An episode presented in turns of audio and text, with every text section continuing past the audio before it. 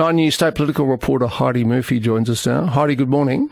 Good morning to you, Tom. Now, first, the, the airport rail link. Um, I've had a few emails from people saying that there's a, a, stoush between the state government and the airport itself. The airport says we want a an underground station. There's allegedly one already in existence below the main terminal. it might be just an urban myth.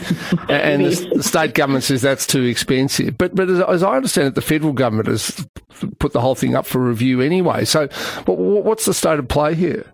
Well, Tom, it was put in uh, that federal review that happened last year, but as of late last year, the federal government wants it to proceed. Catherine King, the Minister for this space, said, I want it to proceed. We think there's a case for it. There should be a railway, sta- a, a railway line to our airport. And so she said, I'm going to put a mediator in to find some peace between the state and the airport. That mediator's not been appointed. I called her office oh. yesterday. I said, "Where's the mediator?" The department's still working on uh, something to do with it. So that's what three months ago.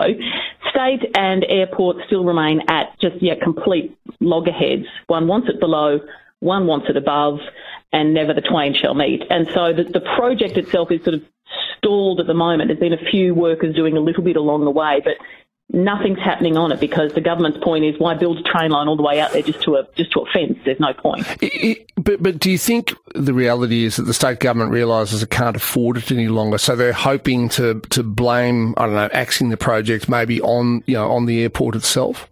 It's, oh, they certainly could, yeah. And they, they often, anytime the airport comes up, we are reminded it's a private company.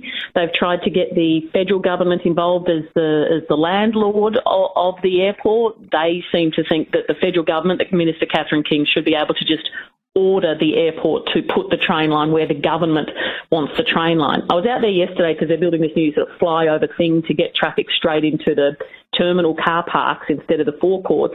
And they said, no, that, that doesn't mean there won't be room for this airport rail, but the station will have to be 25 metres off the ground. Right. If it's above ground. Well, that's all right. We have a have a, a monorail like they used to in Sydney.